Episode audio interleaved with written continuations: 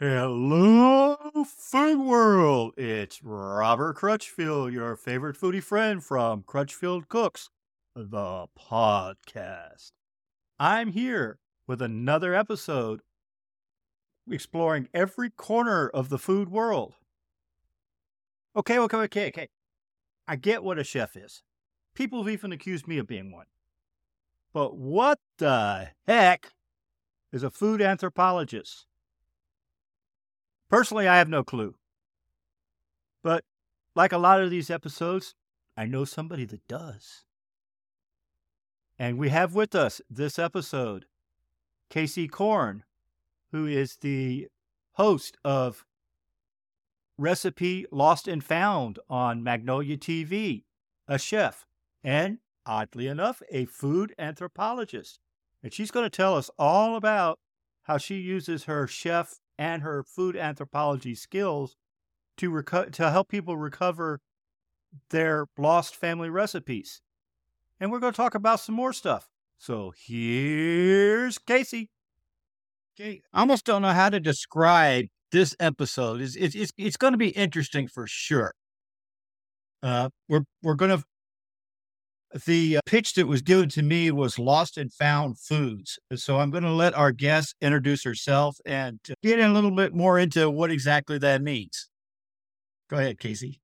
Thanks, Robert. I'm Casey Corn. I'm a classically trained chef and food anthropologist, and I'm also the host of Magnolia Network's show, Recipe Lost and Found. So Recipe Lost and Found is a show. You can watch it on Magnolia Network, on Max, on Discovery Plus. And on the show, I help families recreate lost recipes that have been lost to someone passing, time, you know, world events. But, you know, I feel like everyone has a recipe that their grandparent or someone made for them and unfortunately has been lost, and they want that recipe back. So I help them recreate that recipe.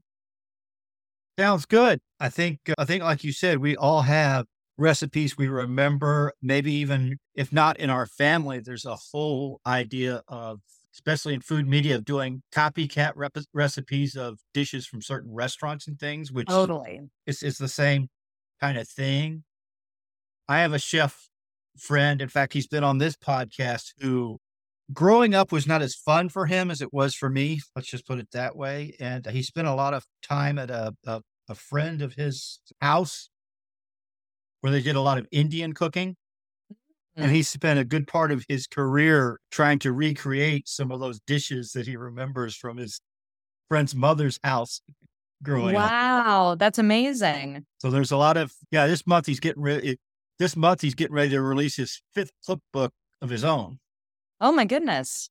That's amazing. Oddly enough, he hasn't done one on Indian food yet.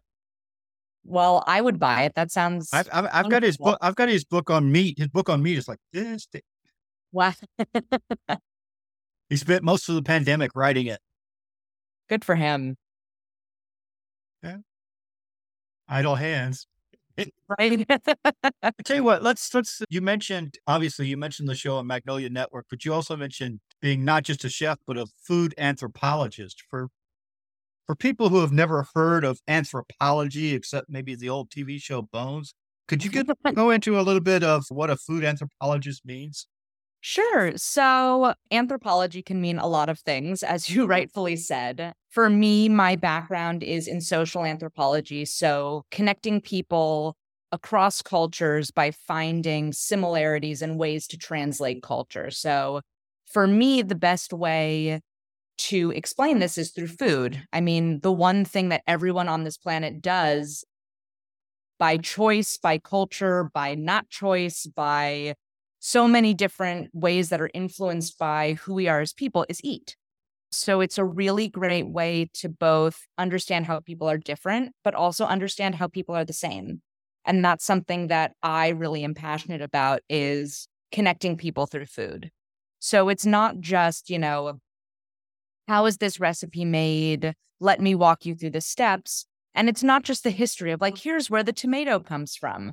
But understanding that, you know, whether you're in South America, in North America, in India, in England, and wherever you are, you're probably eating tomatoes. And that that understanding hopefully can bring people together and make differences not seem quite so scary. Yeah, and I know in my own standpoint, one of the reasons I tell people all the time, there's there's literally no aspect of food that doesn't fascinate me. I mean, granted, I'm I'm I'm better at some of it than I I mean I'm better at the cooking part of it maybe than than some of the rest of it. Been doing a lot of studying food history lately. Wow. But I think it's important for people to understand that food has never just been about sustenance. Absolutely. You go back, you go back to some of the earliest cultures on the planet, and you find that thousands of years ago, people were cluing into the idea of, well, if my stomach's a little upset and I, I, I choose I, I choose that particular herb over there, right, my stomach's not upset. Or yes, it, it, certain foods have gotten intertwined with certain events in life and certain mm-hmm. events during the year too. Absolutely. And, and that's, uh, yeah, that's one thing that I always find really amazing is when we would get submissions for recipes for the show is a lot of them are holiday recipes, because that's when families are together, when foods become significant and traditional, because you're repeating these same dishes every year. And so they hold a lot more meaning because, as you said, you know, food becomes intertwined with memory, with people, with events, and that makes them hold a lot more meaning to us. Well, and some of it, some of it comes down to practical issues aside from just hunger itself. I had a guest, I forget how many episodes ago. She's an Italian chef that actually was born and raised in Italy. And she and I were talking about the food of the Tuscan region. And we were talking about how uh, Tuscany, for people who do not know it, is a very working class neighborhood, so to speak. And it's a it's a part of Italy where, for strictly economic reasons, they have to stretch their food. Basically, they can't afford to waste anything they can't they, they can avoid wasting, which is why in Tuscan cooking you have the number of soups that you have, for instance. Mm-hmm. And uh, so. Just like we have now with, with the food inflation we've had over the last couple, three years, it, not only here in the United States, but around the world, that's not a new thing. It's not. You're absolutely right. And one of the things that we learn from history and anthropology is that these things are not, these struggles are not new. And we don't need to create new solutions to these struggles because these struggles have already been solved in the past. Absolutely. And in the previous interview with the other chef, one of the things she and I talked about was the whole issue of food insecurity. Mm-hmm. Okay, so why can't we take these basic blue collar, for lack of a better term, cooking techniques and apply them to food insecurity in modern day America? Absolutely. Well, see, that's the thing. It's like, of course, the answer is, we totally can. You know, we can go back to the way Tuscans were cooking food a thousand years ago and make a dent in food security in twenty twenty-three America. Go figure. Yeah. And it's so interesting, you know, when you talk about those techniques, it, it brings up a really interesting phenomenon, which is that a lot of these techniques have started to come back. One I'm thinking of in particular is using sort of like what we would call cheaper cuts of meat. And now, you know, these cuts like oxtail, short ribs, bone marrow even, they're expensive because people like them and want them, have experienced them in other cuisines that become, you know, trendy. And now they're expensive. You know, it used to be you could get oxtail for nothing at the supermarket, and now it's like one of the most expensive things. That's because they it, kept like, they started fixing it on the all those cooking shows, and so then everybody. Right. It's just like being from here in Houston. Of course, one of our big food stories is fajitas. Oh, totally. Skirt steak used to be cheaper than dirt. Yes.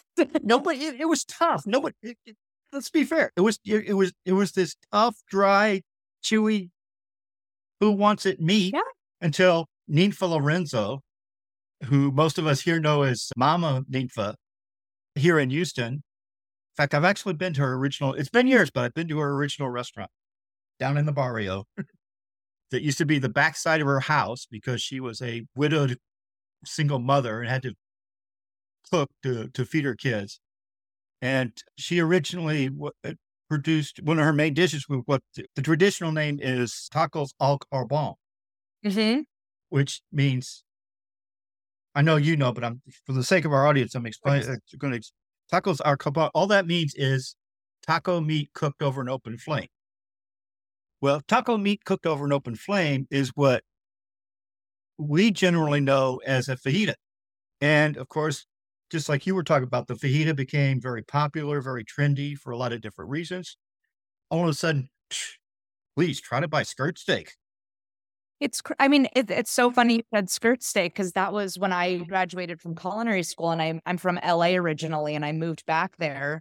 And, you know, we eat a lot of tacos as well and would want to make, you know, tacos for friends. It's like the only thing I could afford was skirt steak, and now I can't buy it.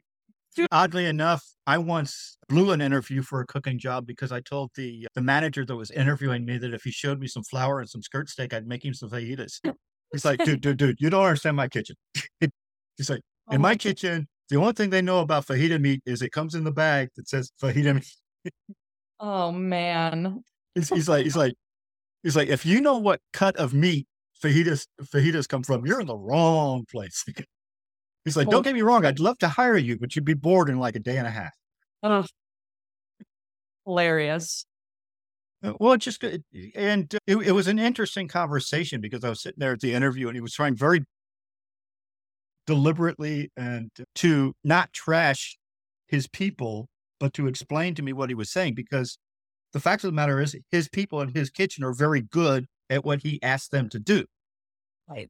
The only the only thing is it became very obvious to him in a very short amount of time that what he asked his people to do is here, and what I was capable of was right. You know. Yeah, I like, you know, this idea also of, you know, using these techniques that are born in a time of need that then influence, you know, cooking for generations. And one of the episodes we did was a lasagna recipe. It's actually one of my favorite episodes. And the family was from Italy, a couple different parts of Italy. And so the, the memories of this recipe really did not describe a lasagna that you could just go online and look for a recipe and recreate. It had very specific things from different regions of Italy. Yeah.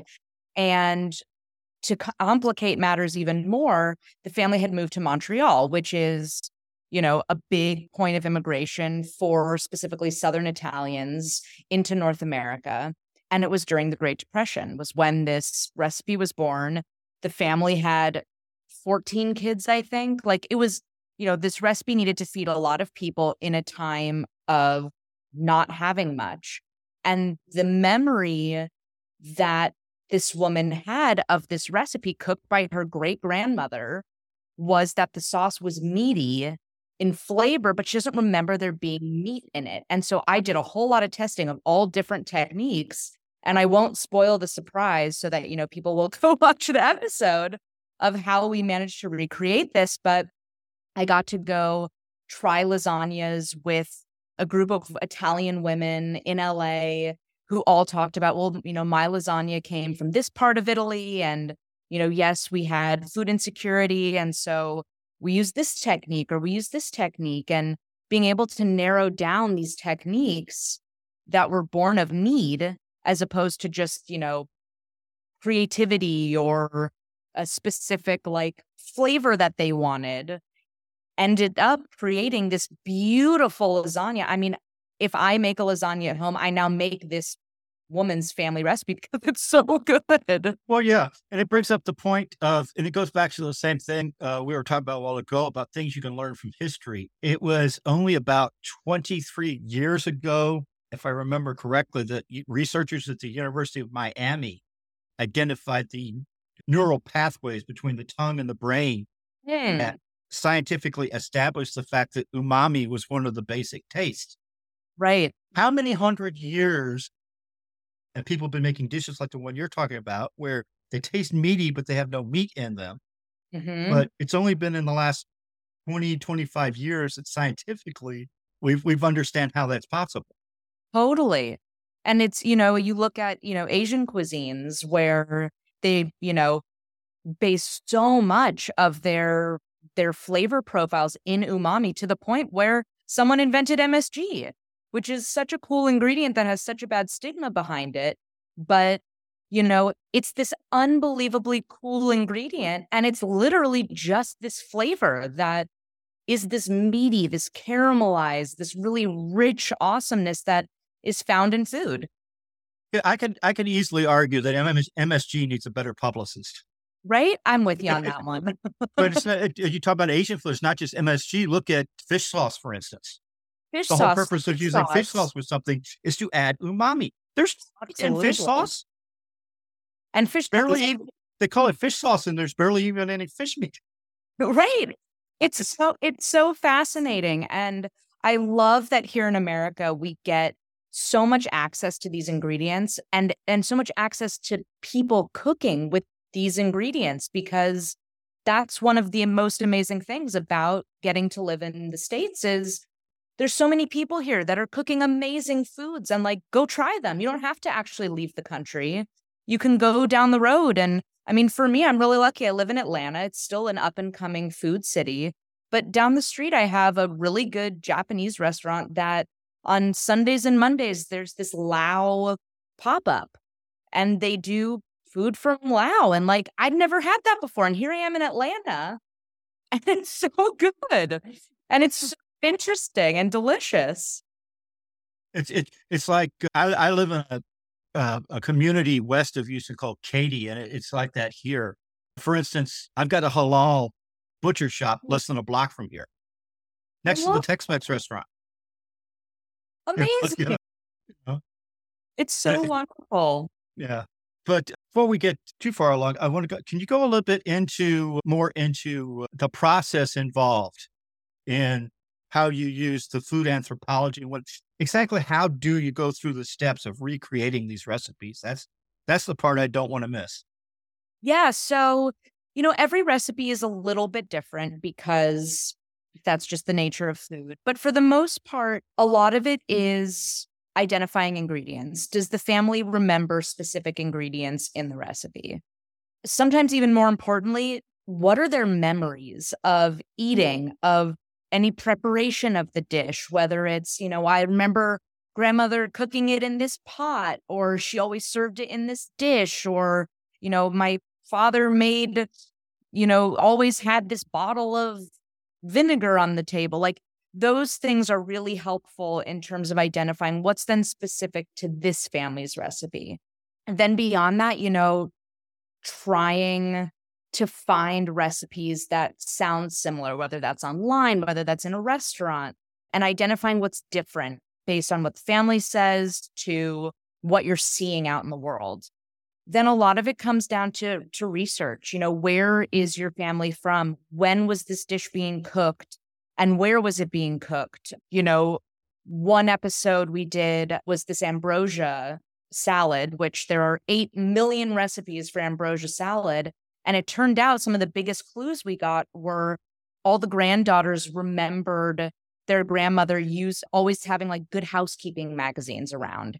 And we tracked down a Good Housekeeping magazine from the fifties where it was, you know, women, they can do it all. They can cook, they can clean, they can keep the house, they can sew, they can. And it was like all these things. And also canned foods were really being pushed at the time for convenience. And so, like, let's try canned foods. You know, they thought they were fresh ingredients, but turned out, were they actually? And, you know, there's all these cool archival things you can find. And, you know, you can do this at home. There's so many great archival resources, whether it's your public library or just like Internet ar- archive. You can find any cookbook that's ever been published in the world. And then it comes down to testing. You know, f- for me, I managed to get a lot of testing done usually before we start filming to sort of get my head wrapped around what the recipe is. But a lot of times I test completely different things. Like, we did a, a meatball sauce recipe, So I know how to make meatballs. I know how to make red sauce. I, it was a Jewish family. I'm Jewish. I was like, how hard can this be? Well, it I, turned out. Yeah, there's I, like thirty thousand different kinds of red sauce. thirty thousand different kinds of red sauce. thirty thousand different kinds of meatballs. But it turned out that, you know, they kept saying meatball sauce, and I was making meatballs in sauce. And it wasn't. It was this really cool dish of like, it started off as meatballs and sauce, but ended up breaking down into sort of like a ragu that had still like meatballs in it. And I never would have been able to figure this out on my own without the specific memories that this family had of this dish. And then to make that one even more complicated and add on pressure, they actually had the last batch that their grandmother had made frozen, like in the freezer. So I got to try it and was like even more like, well, this wasn't what I was picturing in my head. And now the pressure's extra on because we've just eaten it and I have to recreate this. It was so fascinating because home cooks aren't chefs. No. You know, they're not standing there and making sure the meatball is perfectly browned on all sides and then adding in the sauce and reducing things down. No, they they're on the phone. They're running around. They have the kids to take care of. Oh, let me go stir the sauce. Like, it's all born of, you know, how their family works. And you end up with these accidental sort of like brilliant things. You know, the, the thing I always say is maybe your favorite dish is like your grandma's potatoes, but you've never been able to recreate them or find them because, well, grandma was busy and she burned the potatoes. But that's what you like, is the fact that they were burnt. And it never occurred to you that like, oh, maybe I should just cook them too long. All right. Grandma always forgot about them. And but that's, you know, no chef would do that, but that's what grandma did. And I love that. I, I, I, I think that's true. And I think that's not true. I think that it's more true of chefs who had the advantage of going to culinary school, because that's where you learn the rules. Mm-hmm. But I think you have to be out in the field for a while to get to the point where you know the rules, but you're liberated from necessarily following the rules. Absolutely true. And it's like, and, and it, it, it kind of gets what you were saying, and that kind of gets us into what I was going to talk briefly about next. And that's the whole issue of, in your experience, in my experience, it's been a lot, but in your experience, how much does technique factor into things? For instance, I've got an example from my own experience, my mother's oatmeal cookies. My mother sent her oatmeal cookie recipe verbatim to her mother, her, the person who taught her how to cook. My grandmother, no matter how many times she attempted it, could not replicate my mother's oatmeal cookies. Now, I learned how to make my mother's oatmeal cookies in my mother's kitchen standing next to her. Right. And it's been said in the family th- that I'm the only person ever on the planet Earth to be able to replicate my mother's oatmeal cookies. That's oh. because I was, I learned standing right next to her. And people that aren't chefs, people that aren't food people, they don't understand. It, it comes down to things like, how do you hold the spoon when you pour the sugar into the Yes. Stuff like that doesn't, but the tiniest technique can make all the difference. It can. There's a running joke in my family that my grandmother makes, or it's not a joke, it's true. She makes the best scrambled eggs that I've ever had. And again, I'm a chef. Yeah. I know conceptually what she's doing. I've seen her cook them a million times. She showed me how to cook them a million times. But it's the the saying, the, the wok hand. It's the hand that makes the dish can be just as important as the recipe itself. And for a lot of people, you know, you and I are very fortunate. We have the understanding of the technique. We can see when someone is cooking, oh, the way they're holding the spoon is going to change that. But not everyone has that capacity. And so a lot of times it comes down to, I can make this a million times, but it's not this person making it. And that's what makes it not the same. And so what I have found over the course of filming this show is that it's not, we will never know if the recipe that I give them at the end of the show is the actual recipe. If we could know that one hundred percent, I wouldn't need to be there, right? Like, they'd be able to have found, find, found this recipe already.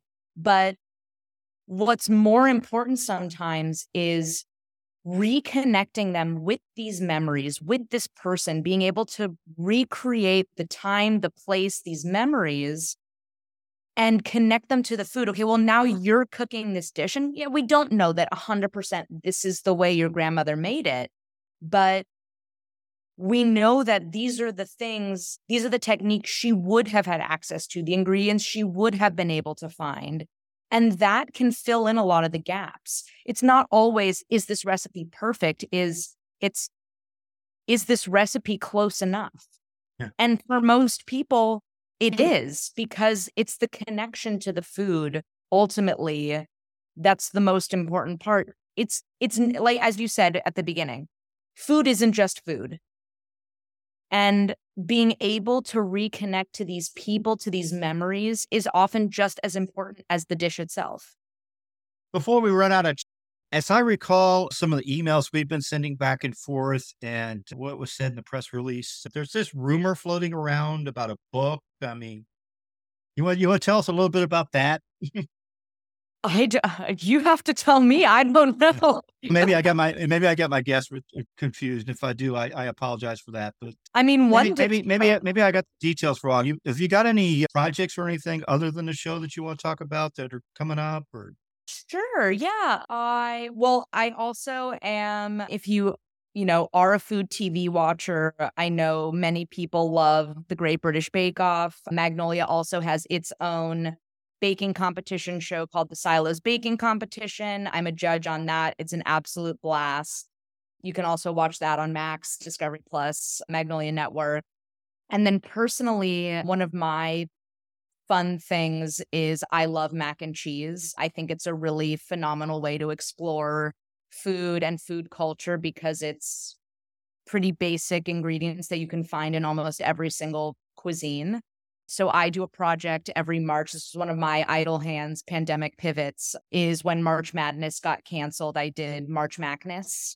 So I do every year in March on my Instagram, March Madness style mac and cheese competition with thirty-two mac and cheeses and brackets. And it's a lot of fun. Yeah. So if you like the show, if you like me, head to my Instagram at Casey underscore corn, and there's always some good mac and cheese content there. And then, you know, participate in March when the next March Macness is. Yeah, don't get me started. We have a restaurant near here. I'm trying to remember. They they have a mac and cheese with like thirteen kinds of cheese or something. Oh, geez. Number.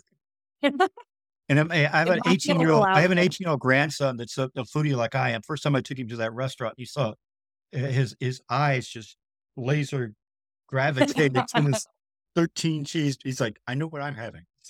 Wow. Oh yeah, that would be my my go-to as well. He's, he's like, he's like, if, if it's got all that many cheeses on it, that then I gotta try. I, I love it. Well, we did that. We talked about future projects. We've got a few more minutes. If people want to keep up with all things Casey Corn and, and that sort of thing, where do they go? What what what website? What Where do they go? So Instagram's probably the best place to find me and see what I'm up to. My Instagram is at Casey underscore corn, like the vegetable. It is my real name. And then my website is I am the cornivore dot com, um, like carnivore, but corn.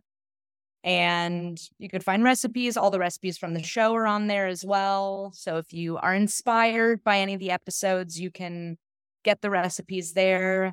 And there's a little food anthropology stuff there as well. And yeah, that's probably the two best places to find me.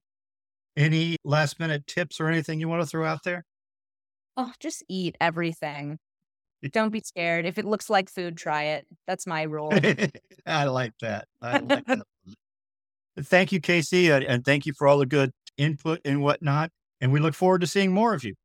Awesome. Thanks so much, Robert. This was a blast. Absolutely.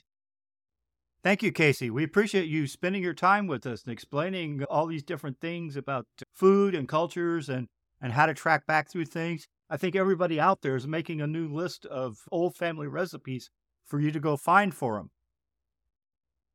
And uh, I look forward to more episodes of your show there on Magnolia T V. For those who want more episodes of this show, be sure and visit w w w dot learn more eat better dot com and help us keep going and growing by visiting our support page at w w w dot ko dash f i dot com slash Crutchfield Cooks.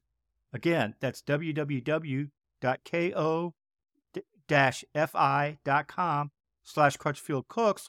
Or for more great content all the time, anytime, w w w dot learn more eat better dot com.